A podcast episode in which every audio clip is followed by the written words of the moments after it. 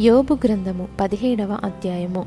నా ప్రాణము సమసిపోయెను నా దినములు తీరెను. సమాధి నా నిమిత్తము సిద్ధమయ్యున్నది. ఎగతాళి చేయువారు నా యొద్ద చేరియున్నారు. వారు పుట్టించు వివాదములు నా కన్నులకెదురుగానున్నవి ఏర్పాటు చేయుము దయచేసి నా నిమిత్తము. నీ అంతట నీవే పూటపడుము. మరి ఎవడు నా నిమిత్తము పూటపడును? నీవు వారి హృదయమునకు జ్ఞానము మరుగు చేసితివి.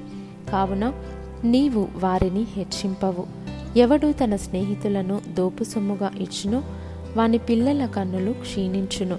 ఆయన నన్ను జనులలో సామెత కాస్పదముగా చేసి ఉన్నాడు నలుగురు నా ముఖము మీద ఉమ్మివేయుదురు. నా కనుదృష్టి దుఃఖము చేత మందమాయెను. నా అవయవములన్నీ నీడవలే ఆయను. యథార్థవంతులు దీనిని చూచి ఆశ్చర్యపడుదురు. నిర్దోషులు భక్తిహీనుల స్థితి చూచి కలవరపడుదురు. అయితే నీతిమంతులు తమ మార్గమును విడవక ప్రవర్తించుదురు. నిరపరాధులు అంతకంతకు బలమునందుదురు. మీరందరూ నా యొద్దకు రండి మరలా దయచేయుడి. మీలో జ్ఞానవంతుడొక్కడైనను నాకు కనబడడు. నా దినములు గతించెను.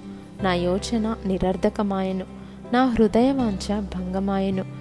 రాత్రి పగలనియు చీకటి కమ్ముటయే వెలుగనియు వారు వాదించుచున్నారు. ఆశ ఏదైనా నాకుండిన ఎడల పాతాళము నాకు ఇల్లు అను ఆశయే. చీకటిలో నా పక్క పరుచుకొనుచున్నాను. నీవు నాకు తండ్రివని గోతితోనూ నీవు నాకు తల్లివని చెల్లెలవని పురుగుతోనూ నేను మనవి చేయుచున్నాను. నాకు నిరీక్షణాధారమేది? నా నిరీక్షణ ఎవనికి కనబడును?